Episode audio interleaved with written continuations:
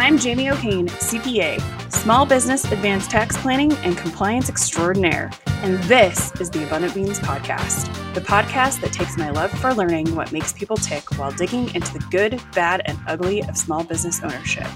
We strive to give you the insight that only those in the trenches of being and working with entrepreneurs can provide. Today, we'd like to welcome to the podcast Chad Peterson. Chad is an expert business broker and the founder of Peterson Acquisitions, an award-winning, M&A firm. Chad's firm handles transactions in 1 million to the 25 million range, with some deals exceeding 25 million. Wow. He works with businesses all over the United States and has completed international deals as well. Peter Peterson Acquisitions was recently named um, by one publication as the number one ranked business broker in the United States. That's really awesome. Which uh, which publication was that? I don't know if uh, a couple of them, but I think that specific one was Blogger Local. Okay. Chad has bought and um, sold six of his own businesses and also has a couple books. And we'll okay. uh, we'll drop those in the description box for us. So it's from Blue to White: A Working Man's Guide to Self Employment, and also Swinging Doors, a guide to selling your company. Oh, you also have a podcast. I actually didn't know that. And is the host of the Business Brokers podcast, Buying, Selling, and Growing Businesses. Welcome. Thank you. Thank you for having me. Absolutely. Um, so, first question is always the same. Uh, what was your first job? My first job. When? Just when? First, first, first, first thing you ever got paid for. Oh man, picking up dog shit. I love it.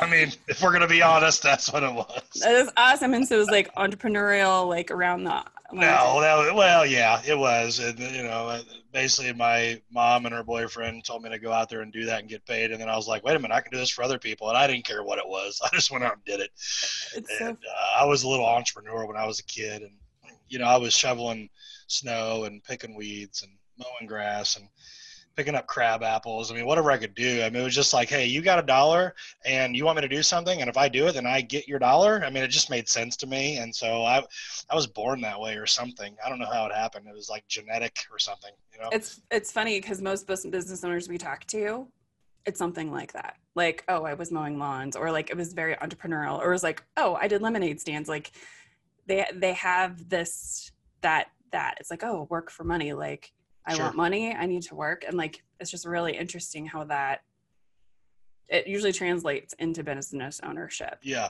yeah, yeah, sure. And you know what? Not only that, but but I, you know, I, I would get a fundraiser at school. You know, they they would do a fundraiser, and you had to go knock on doors mm-hmm.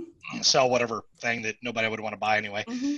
And it just taught me to knock on doors. So not only was I entrepreneurial, but then the school would do a fundraiser and the whole thing was go knock on your neighbor's doors and I would just wear people out. I'd knock on doors until nine o'clock at night. You know, I was just relentless and that relentlessness that I have uh, has just never gone away. And so that's how, that's how I've been able to squeeze a hundred years of life inside of uh, 41.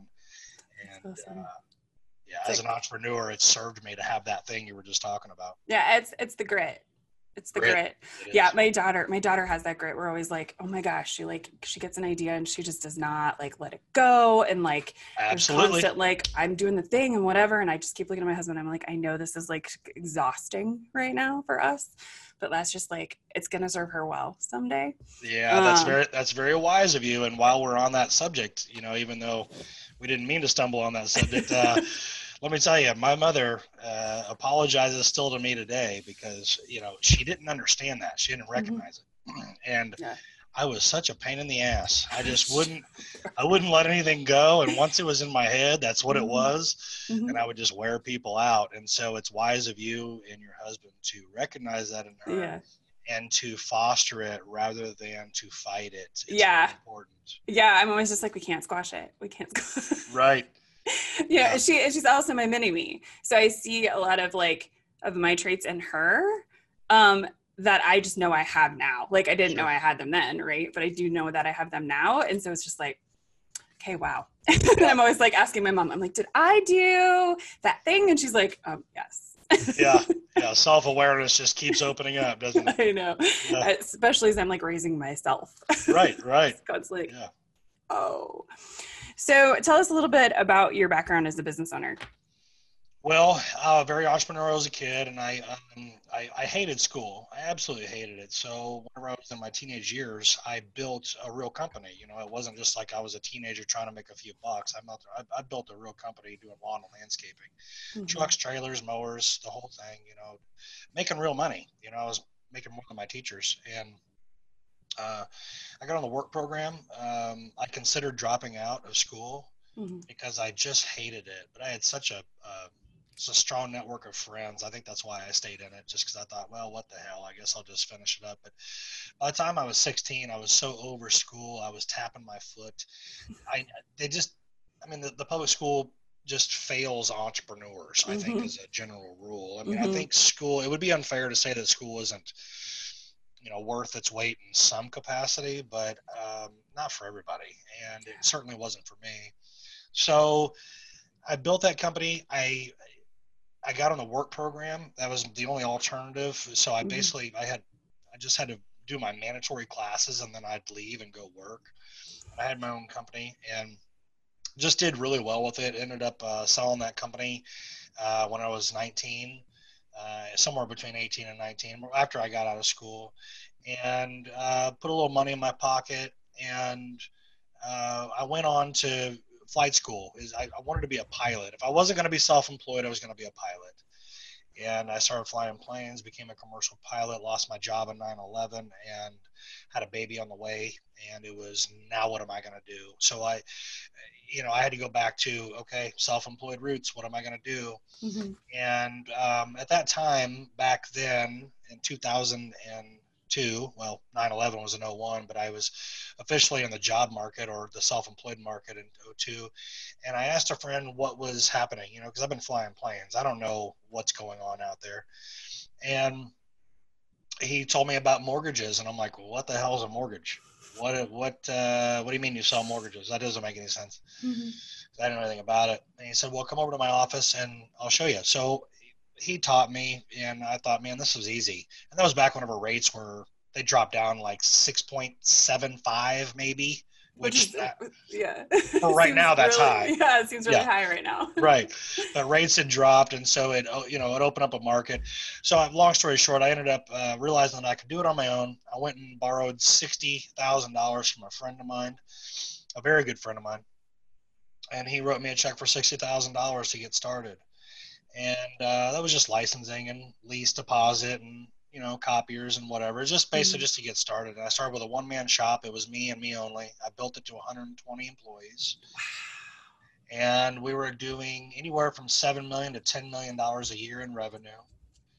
Um, i had a hell of a marketing engine. It was in it was inside my operation. We did we did marketing through mail so it was just we had uh, folder inserter machines, and I could buy data, and I could just send out mail. It was just a weapon. And so mm-hmm. I had inbound calls coming in. I had 120 loan officers that were trained to uh, sell the bank's products, mm-hmm.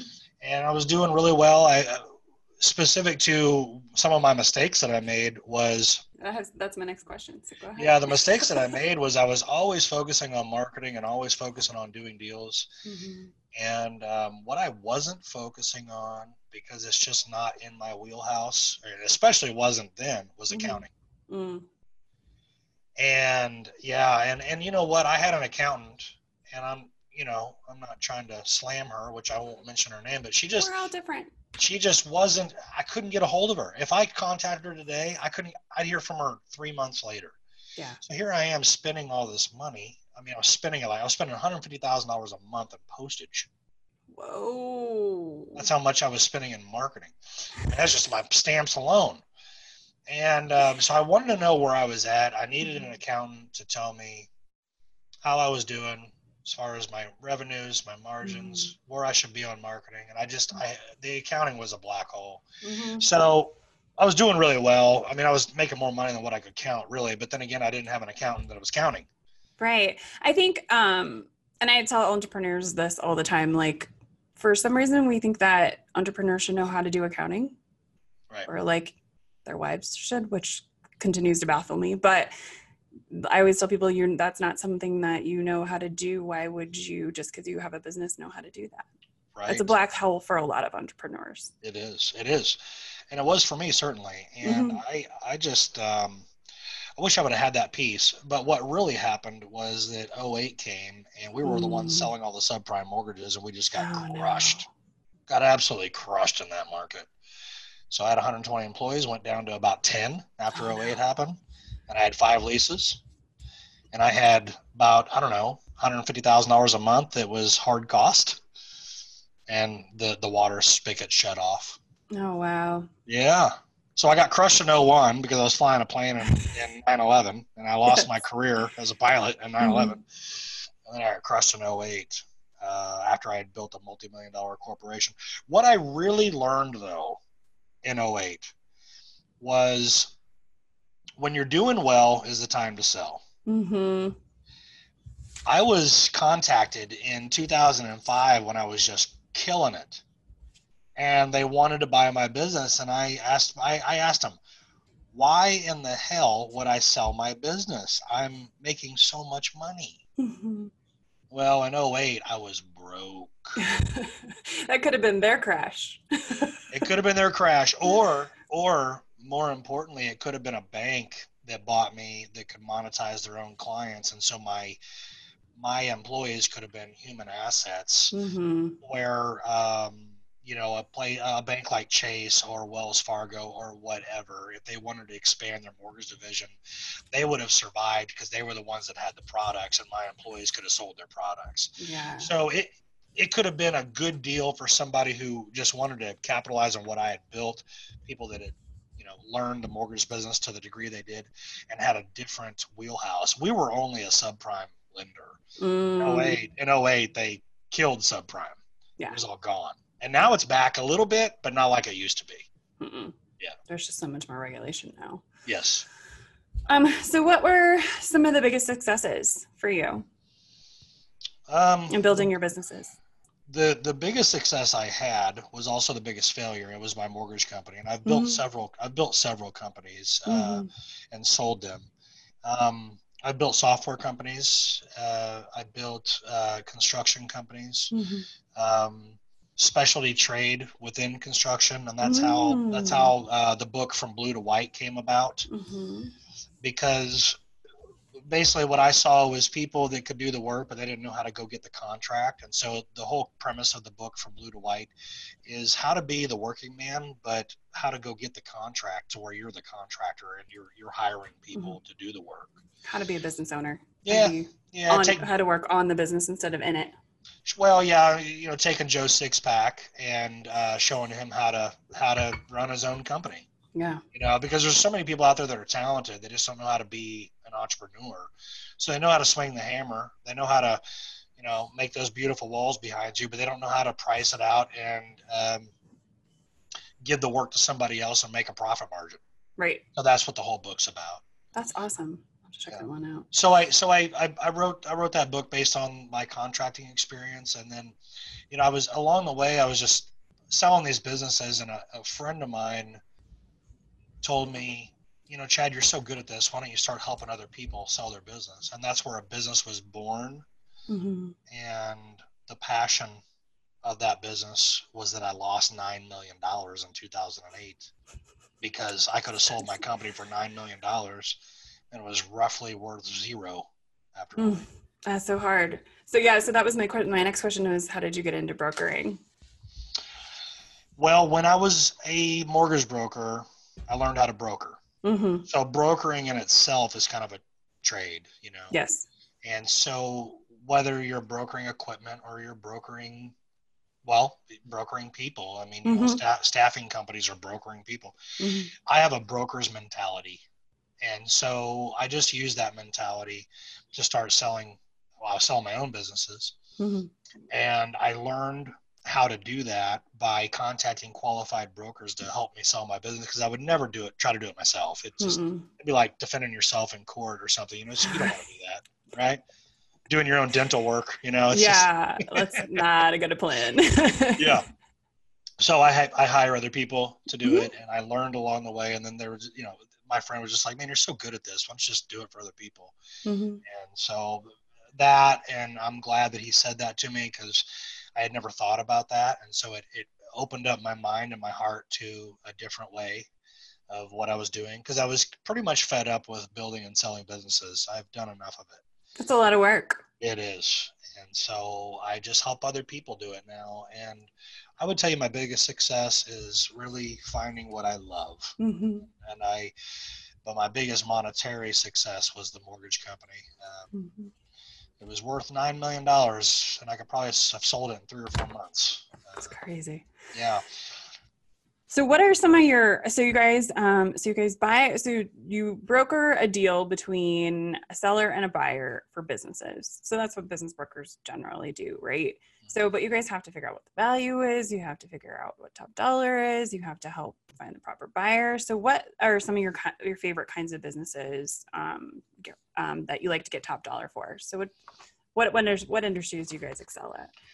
You know, manufacturing and distributing mm-hmm. uh, or distribution is they are some of the sexiest businesses out there, mm-hmm. and they were more scarce um, five years ago, mm-hmm. And they're more plentiful now uh, mm-hmm. because manufacturing has come back to the United States. Mm-hmm.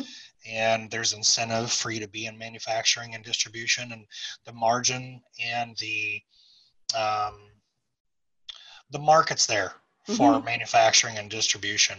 But I like all businesses, you know, I mean, if, as long as they're cash flowing, it's all about cash flow, you know, seller's discretionary earnings, you know, it's all about that. So it, I've sold the weirdest businesses out there. I mean, things you would never think of. Tell me. Well, I sold a, I sold a company that made a valve for uh, making beer run faster through the processes of manufacturing beer. Mm-hmm. I sold a ball company that is able to press an image on a ball, which I never thought about that either. I thought, well, well that's easy, just print whatever on a ball. But you're printing something on a on a Round circular surface, surface. and so there was a patent involved, and uh, you know, just the weirdest things. Um, you know embroidery embroidery equipment mm-hmm. and uh, manufacturers uh, just, just, oddball stuff but you know they, they all make money and i tell people there's a million ways to make a million dollars right and um, it's true i mean i so i like all businesses that are cash flowing and i've sold every goofy type of business there is and mm-hmm. i absolutely love it that's awesome so what are some of the top metrics um, that make a business sellable well, the first thing that makes a business sellable is cash flow because mm-hmm. anytime, or seller's discretionary earnings, whatever you want to call it, um, a lot of people get lost in EBITDA. Mm-hmm. EBITDA, EBITDA, really isn't the number. It's yeah. just one. It's just one number. Mm-hmm. What is the business doing for the owner overall? What kind of lifestyle is it going to provide the new owner? And that question has to be dovetailed with another question, which is what is debt service? What's the debt service on this loan to the bank for the buyers to own the business? Mm. And what are they going to be netting after they buy the business? That really is the main thing about selling a business. Mm. Um, you know, there was a gal, I sold a bra uh, company. They were on QVC. It was mm-hmm. a bra that you just pulled over yourself and it was an unconventional type bra. And I thought this is really goofy, mm-hmm. right? And it was like a sports bra, but looked like pantyhose, and it was just. turns out she made a fortune, you know. And so, you know, how many people want to really go buy a bra company? Probably not a lot of people, but people are looking to buy the money that that bra mm-hmm. company is making. Yeah. So they're always buying money and so I'd say the number one factor in selling a business to making it sellable is earnings or seller's discretionary earnings. The lifestyle of the owner, you said. That's what I wrote down because people are buying or creating businesses to create some kind of lifestyle, usually, right? That's not generally like running ourselves ragged in a business. It's not generally what we're looking to do anymore. We're sure. looking to create some kind of margin or gravy on our lives.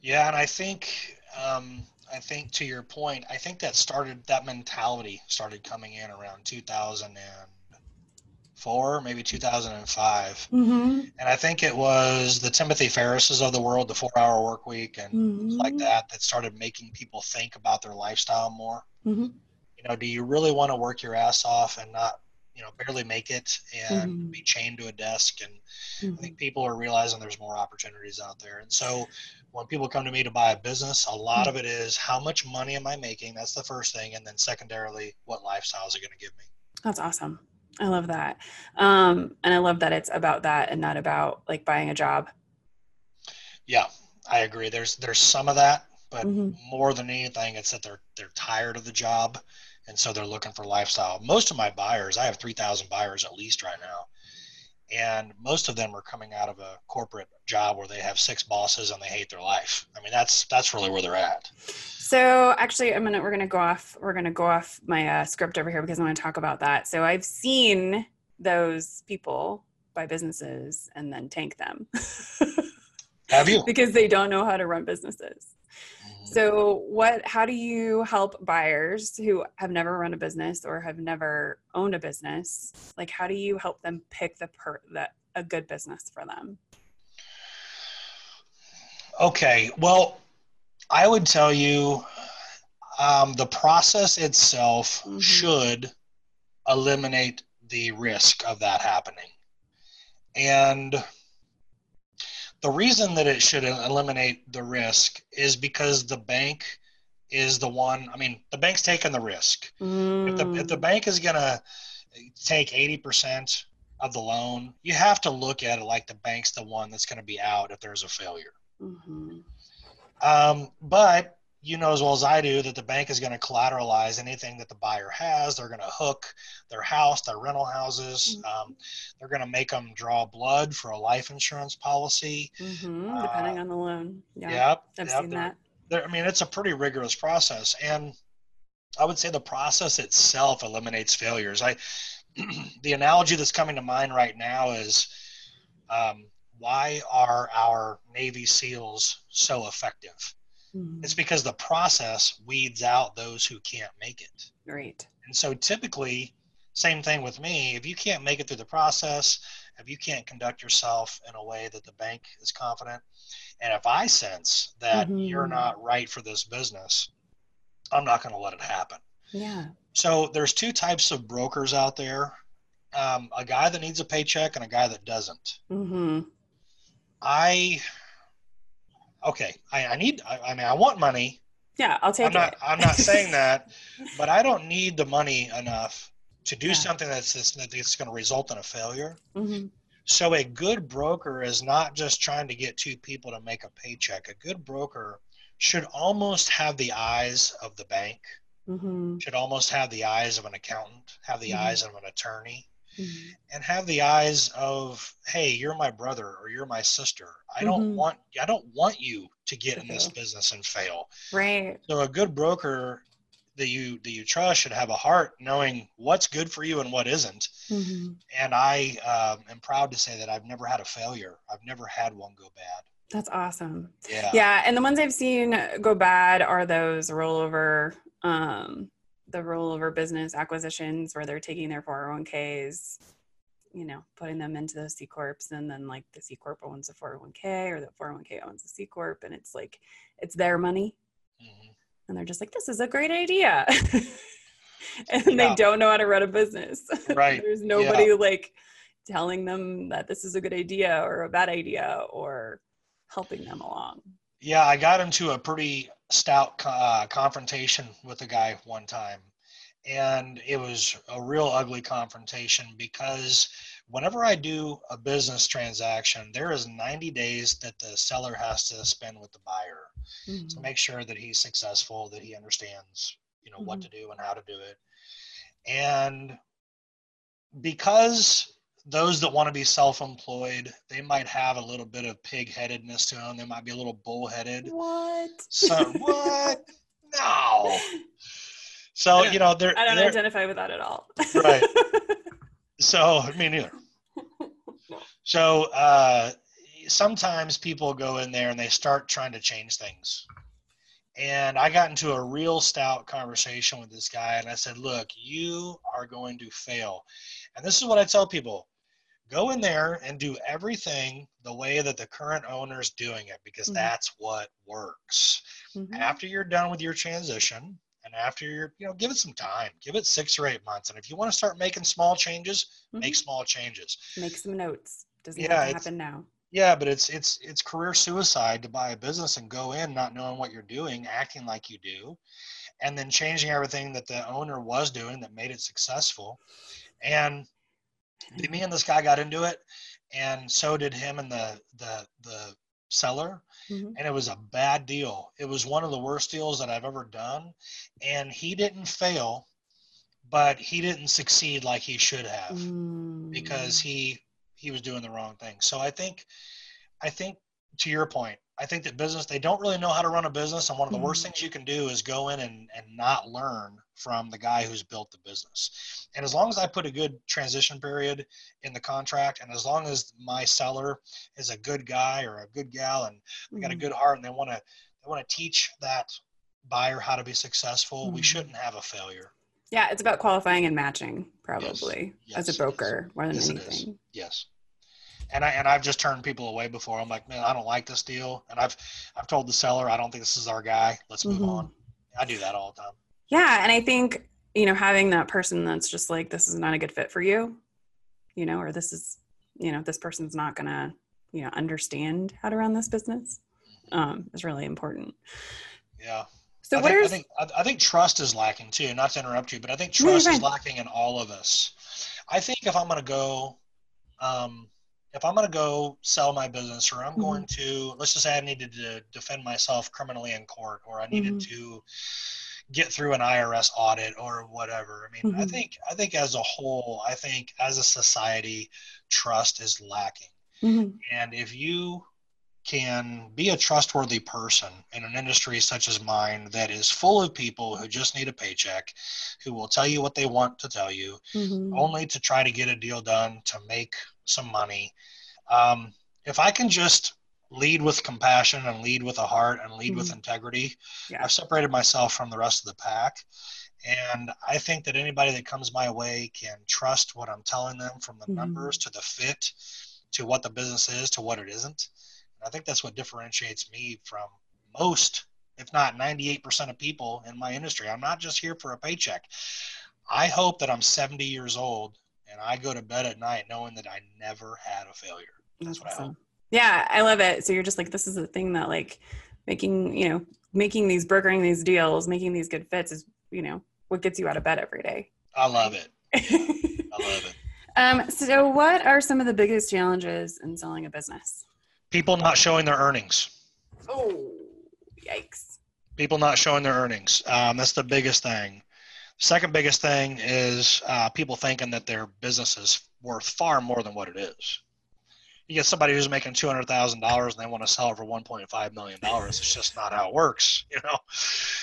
So no, um, so I so we primarily work with veterinarians, um, and so they I work with the banks and they're talking about you know these low these low buys. Um, and they're like, yeah, you know, we're gonna reduce our salary so earnings looks better. I'm like, you're going to reduce how much money you're taking out of the business why would somebody buy something that needed that that that needed to happen? Right.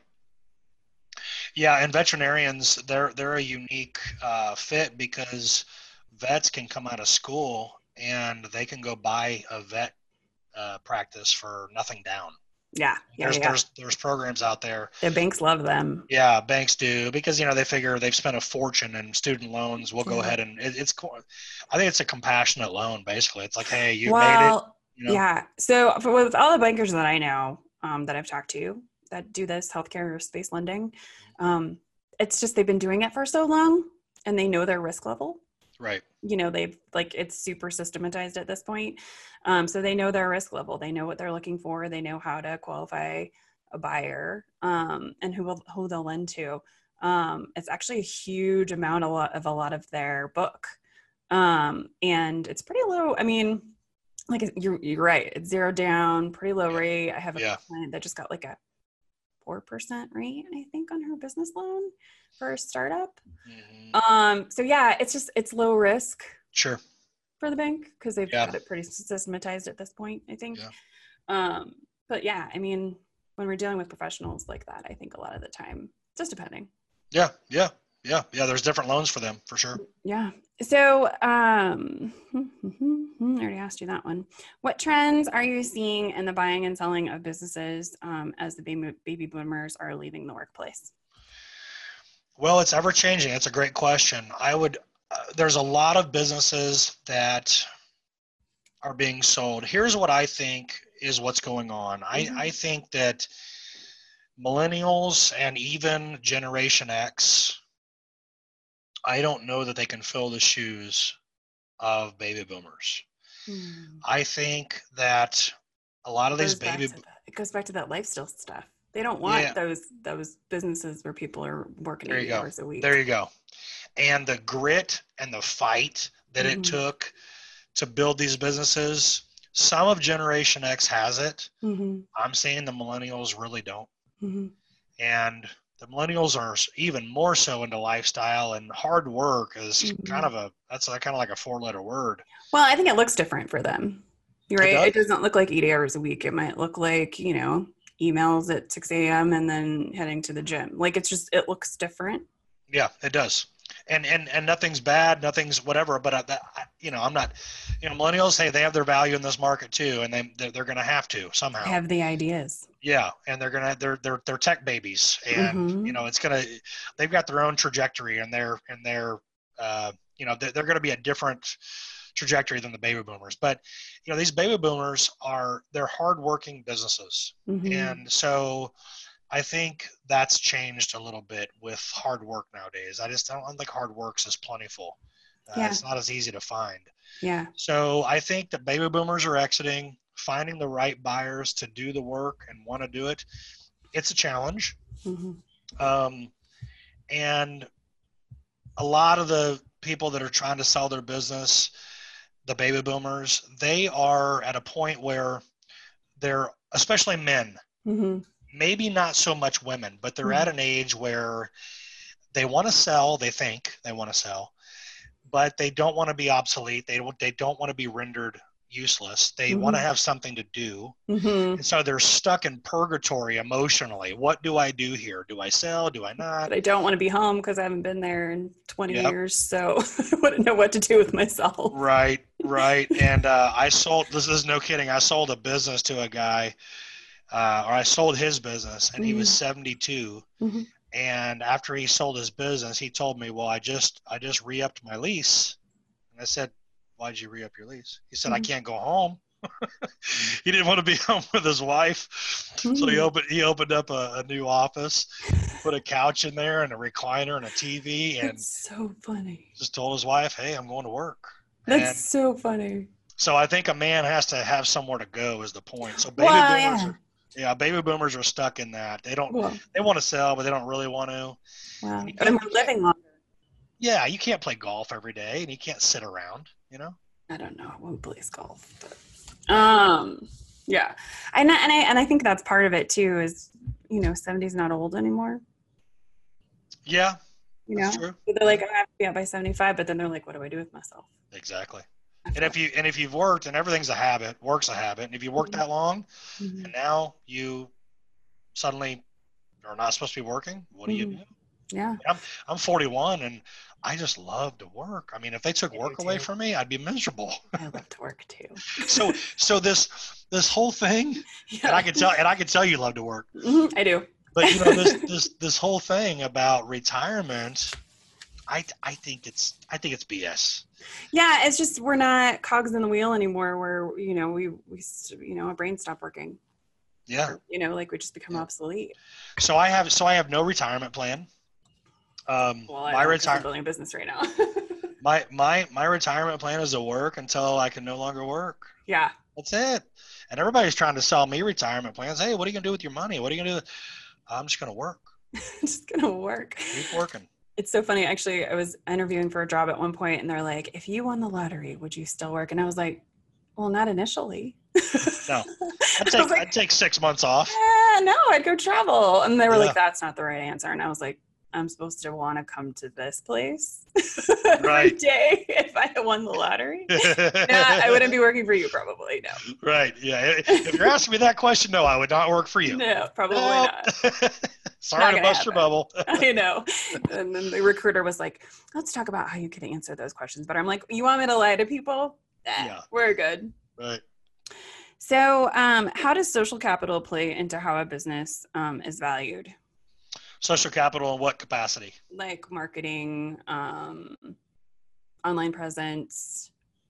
Well, the the main thing to watch out for regarding that is your online reputation. Reputation mm-hmm. management is everything. Um, I went to sell a guy's business not too long ago, and I, I, didn't check that at that point. I didn't check his online reputation. Mm-hmm. He was making good money. It wasn't a lot of money, but you know, a guy could walk in. I think he was making like 180, 180 thousand dollars a year. Somebody could walk in and mm-hmm. after three or four months be self-sufficient to make 180 a year. So I thought I'd bring him on as a client, and everything looked great. And then I went to go dig at his, in his reputation, and it was god awful. And I said, "Why aren't you paying attention to that?" And he said, "Well, that's just the internet." I'm like, uh, excuse me.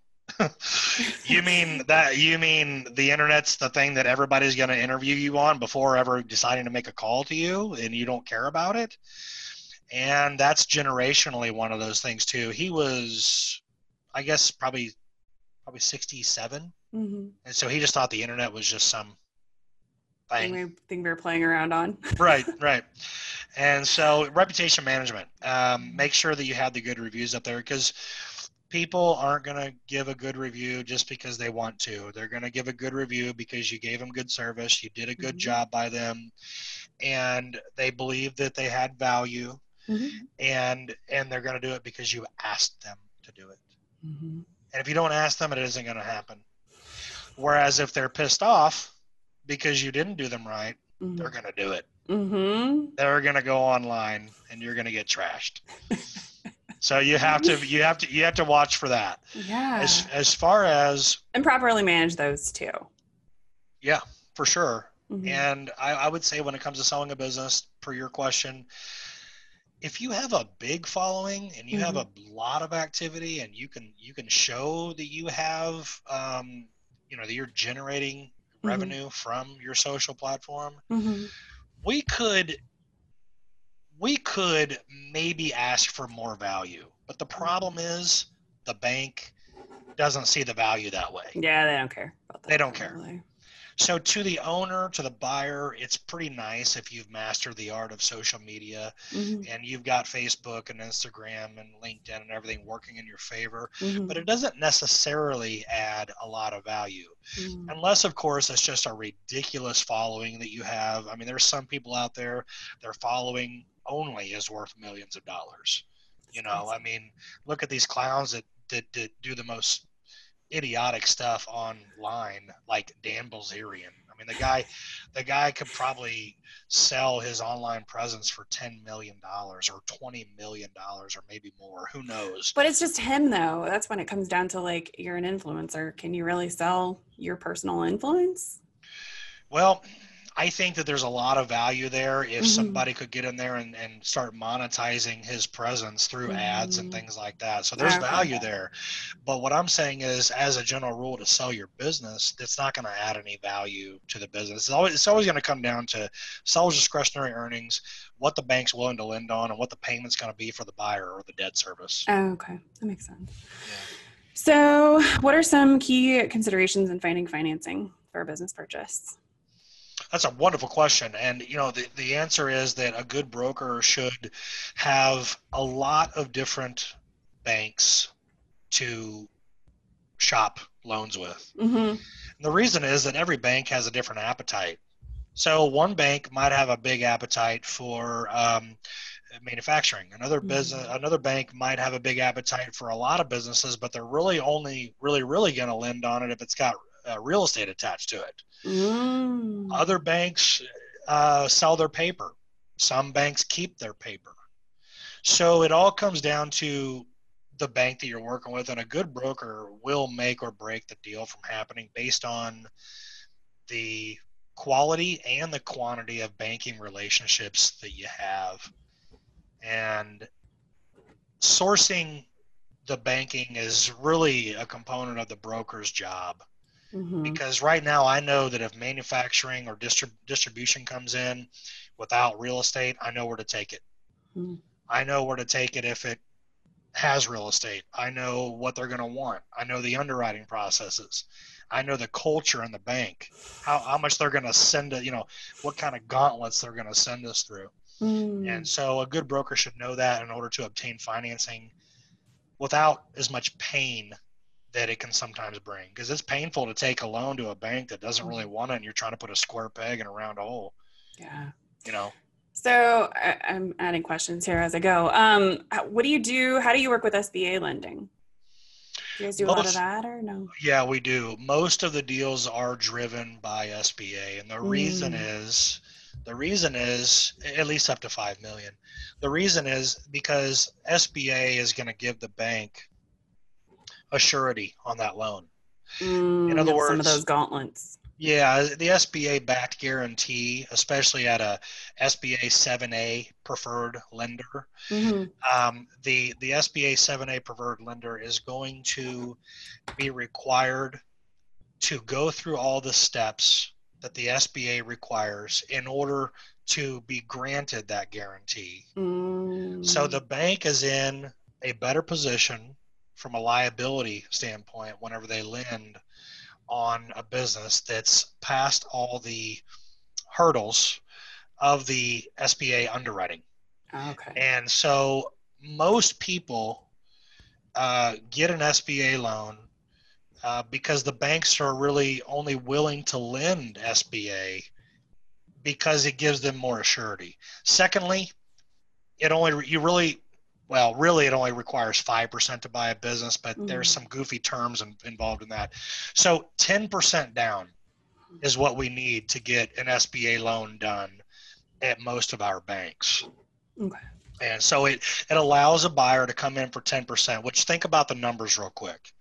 Let's just say you want to buy a $2 million business. Mm-hmm it's only going to require you $200,000 to buy that business. So let's just say you've been working in corporate America, you've saved up a quarter million dollars, you can go and be self-employed. Or if you are selling your business, you know, right now it's a smaller business, you've sold it and you've made 600 grand. Mm-hmm. You can go buy a $2 million business, it's only going to cost you 200 grand. And that $2 million business, if we're going to use the multiplier of 3 mm-hmm that two million dollar business should be paying a little over six hundred thousand dollars a year, hmm. not counting your debt service. You know. So okay, so I, I have more questions for you now. Um, what are some of the industries that you're seeing like there's just no sellable businesses? Like the businesses are dying. There's nothing that can be sold. And then and then say, give me uh, the flip of that. What are some of your most upcoming industries? I would say the businesses that are losing their luster mm-hmm. are hard labor. Mm.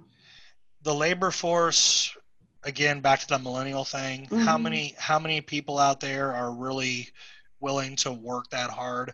I think if you were to ask somebody who's in the hard work world, mm-hmm if it's if it's digging ditches, if it's pouring concrete, if it's mm-hmm. laying brick, if it's hanging tile, whatever, if it's mowing grass, whatever.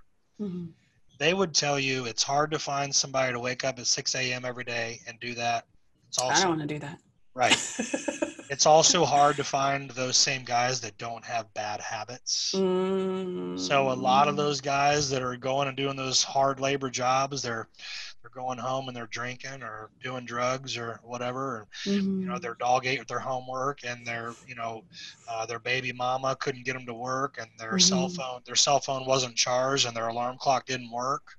Mm-hmm. I think those businesses that are blue collar, hard working businesses that 50 years ago you'd have 30 people standing in line to go do that labor job you're having mm-hmm. two people standing in line they probably have bad habits that's hard and it's hard work for not a lot of money a lot of the time too yeah I think that's the hard part even. Yeah. It's yeah. hard to pay people a living wage in those businesses. It is because even if you paid them twenty dollars an hour, the the work's worth fifty dollars an hour, and so yeah. you're just you're just having so those businesses are going away. Uh, the Mexican community uh, are taking over a lot of those jobs. Good. And um, boy, they sure do have a, a spot in this workforce. They do an amazing job. They, they do. Our, they have, yeah. We just had our fence done this last summer. Oh my gosh. They work, it's so pretty too. Like yeah. they slammed out the fence in 24 hours and it's like perfect. Like yeah. The lines and like I'm a total perfectionist. Hi, I'm an accountant. We like things in columns. Hi, I'm an accountant. Like, it's like the most perfect. Like the line of the fence is like totally perfect. It looks so much better than it. They know what they're doing. they sure. do. They do an amazing job. They're craftspeople too. Yeah, they are. And so on the other side, you said do the flip side. I think the most attractive businesses mm-hmm. are those that are laptop and cell phone oriented. Digital nomads. Yeah. And the problem with those though is they're hard to bank. Virtual businesses. Yeah, they're hard to bank. Because mm, it's hard to quantify. Yeah, I mean you've got you've got very minimal assets. You've got a website. You've got um, you've got income by way of leads coming in some some somehow some way. Mm-hmm. You're doing consulting. You've basically got a laptop, a mouse, and a cell phone. So how do you go to a bank and say, "Lend me two million dollars"? They're going to say, "Well, what are the assets?" And you'll mm-hmm. say, "Don't have any." I don't have any. And, and that's hard to get underwritten. Mm-hmm. So, but they are desirable businesses. The the thing is that you, in order to buy one of these businesses, these digital nomad businesses, you have to have a lot of money down. Mm. Um, I'm going to say 40% down. Mm. And the reason is because a bank will do, let's just say a bank will do 70% loan to value. Mm-hmm let's so let's just say you wanted to buy a two million dollar digital nomad nomad business. You got a, you've got a thousand dollar laptop and a cell phone. The bank's going to say, well, I mean, most banks are going to say no, we don't want to do it. Mm-hmm. But if they do do it, they're going to say we'll do seventy percent. We'll loan seventy percent on this deal. So you have to have thirty percent, and then they're going to say. Because it's a digital nomad business and you have to have the expertise within this particular field, mm. we want to make sure that the seller does a 10% seller carry so he's going to stick around to make sure you're successful. So now essentially the bank's doing a 60% loan on the deal. The seller's doing a 10% loan and the mm-hmm. buyer has to come in with 30. So let's talk about my industry because I just think it's interesting. So we're, you know, we're watching the accounting industry move from, you know, high, you know, low dollar tax returns, you know, quantity um, to, to, to create revenues uh, to like more consulting based. Um, so they're not going to have CPA firms with you know a thousand clients bringing in you know hundred bucks a year, right, to get to that million or whatever the math is. I don't do math; I do accounting. Um, there's a distinct difference. It, there's a distinct difference. Yeah.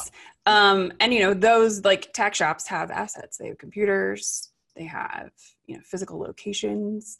Mm-hmm. Um, but we're watching the industry shift and change very quickly um, as our product becomes commoditized. You know, like pretty much people like we can outsource tax returns onshore, offshore. Um, you know, they're creating software right now that basically does the tax returns for us. Mm-hmm. Like you just import everything, right? quickly and then check it, and you're like, sweet. Yeah. So talk about like those businesses and like how they're evolving you know from I product I think, to service i think really what you're saying is that that technology can almost eliminate any field mm-hmm. where a personal touch was once needed yeah well we do a lot of personal things it's just not handing over tax returns right right and so it's consulting based rather mm-hmm. than you know because now technology wise we can probably like you said you know hit it click a button and have everything populate and mm-hmm. pretty much get you there but but you know as well as I do, understanding tax code and how it's ever oh, changing. Right. I mean, your t- accountants are always going to be in high demand, but how they function is changing. That's right. And so you know those people that are just the data entry tax people, and I keep telling them adopt or die because if you're not doing planning, if you're not learning new code, if you're not helping people optimize, you're going to be obsolete obsolete right. soon. Yeah, and I think it's a matter of raising the game, isn't it? I mean, mm-hmm. it's it's raising the bar. You know, rather than hey, bring your tax returns in here and let me do them and sign here and send these off. It's it's teaching people how to navigate their their financial lives surrounding their business, surrounding mm-hmm. their taxation, mm-hmm. uh, how to shelter themselves. You know, mm-hmm. it's more preparation, planning, and consulting now. I think is where you're headed. Yeah, I think that's, that's I think headed. that's where a lot of that's where a lot of things are headed. You know, mm-hmm. I mean, you can you can almost I mean you you can learn how to do brain surgery on Google anymore, right? So how do, how do you inject yourself to be the expert and mm-hmm. let them know how to make the proper steps? I think mm-hmm. that's where mm-hmm. it's headed. Yeah. Does that answer your question? Yeah, it does. It just it's it's interesting to me because I know most like CPA firms were looking at like 0.8 to 1.2 multiples for their businesses, and that's tiny. Uh, it, it always has been. It is. Um, you can get away with more as long as you have the right buyer. Uh, mm-hmm. Sold an accounting firm for uh, 2.7, maybe 2.8x mm-hmm. uh, SDE. Oh, wow. Um, as long as you have the right buyer. Uh, also, the accountant has built a relationship with them, and so the main thing is the transition. Uh, what's the what's the accountant going to do? And in order to get that done, we had the accountant stick around from the time of close all the way through a full tax season. Mm. And um, he was compensated very minimally, but he didn't mind. So it yeah. worked. It worked out. Yeah, I think that's part of the like anytime I see somebody being like, I'm gonna buy a tax thing, I'm like, why?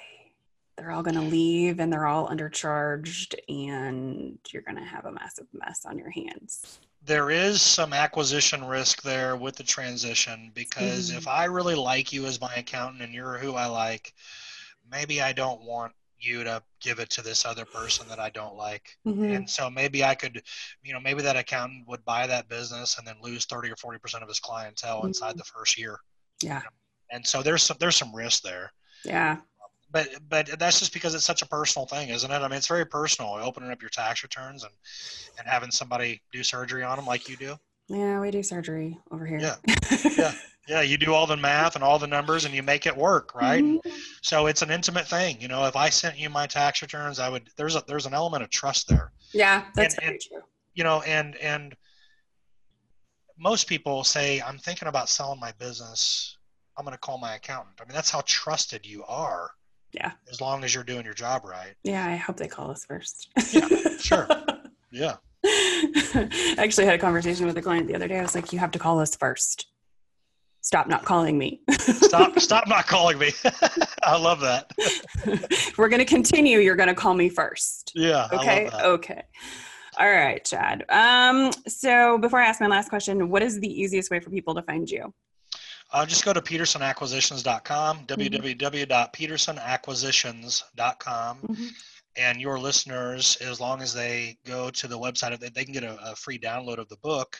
Oh, cool. Um, if they go to my website, as long as they let me know it was your podcast, I mm-hmm. will I will send them a free copy of the book. And it's Swinging Doors, a guide to selling your business. And really, what it is, and a lot of people don't read books anymore, I'm finding. No, I was trying to find you on Blinkist. Say that again. I was trying to find your books on Blinkist. Blinkist. I don't even know what that is. So Blinkist is like it does like snippets. It's like Cliff Notes, audio Cliff Notes. Oh. Books. So it gives oh. you like, yes, it's just like Gotcha. I'm gonna have to look into that. Yeah, and, I and love I, need, I, it. I, I, probably need to put my book on audio, but but they can get a free download of the book. And really, what it is, it's just a guide to selling your business, and it talks about anything and everything. It's about 89 pages of real meat and potatoes stuff. Mm-hmm. Okay. And so I'll give them a free book, and then I'm real responsive. And the reason is because I love working and I work seven days a week because I want to. Mm-hmm. And so if uh, anybody from your podcast uh, reaches out to me at petersonacquisitions.com, I will get back to them, just have them fill out a form mm-hmm. and uh, I'll get back to them and, and answer any questions awesome. and they can get a free book. Sweet. So we'll drop and we'll drop the links in the description boxes. Okay. On all the things. Okay. So uh, last question for you: What is the one piece of advice you would give someone who wants to grow a sellable business? Okay. The one piece of advice is that if you want to grow and sell a business, you have to be married to it you have to be so passionate about it mm-hmm. and passion is overused these these days the word passion is so overused because what does it mean i mean yeah. you know i i love doing what i'm doing but mm-hmm. i'm sure if i could trade places with tom cruise i would do it right so so your pay your passion you know you don't you don't have to necessarily be so passionate about the craft mm-hmm. but you must be passionate about building that thing to get it sold. Mm-hmm. Otherwise, you won't be able to. Because what happens is the passion starts to wane, and I'll see it on the profit and loss statement. Mm-hmm. I'll absolutely see it. I, it's no doubt. They'll, they'll call me. Let's say they called me in 2016 and they're like, well, we're thinking about selling. We don't know. Maybe, maybe. And I say, sell now because that tells me that your passion's waning. And then they'll call me back and they'll say, we want to sell right now, right now, right now. And I say, why? Well, because we're failing. Okay, who wants to buy your business when it's failing? You should have called me when your passion was high because mm-hmm. that's when your profits were high. Mm-hmm. So, my one piece of advice, just to condense that, be passionate about it. Mm-hmm. And be married to your business first. If you got a wife or a husband, yeah. you got a wife or a husband, that they've got to be second or third. your business has to be 1st You mm-hmm. have to be married to it first be passionate about it and let's just say you drop from a 10 to a to a 9 in passion mm-hmm. it's time yeah sell it then it's time to sell it i love it perfect well thank you so much thank you Thank you so much for listening or watching. Be sure to subscribe on YouTube, iTunes, or wherever you prefer to listen. If you learned something and found some useful information to apply to your business today, please consider giving us a thumbs up and a review. Until next week, be abundant.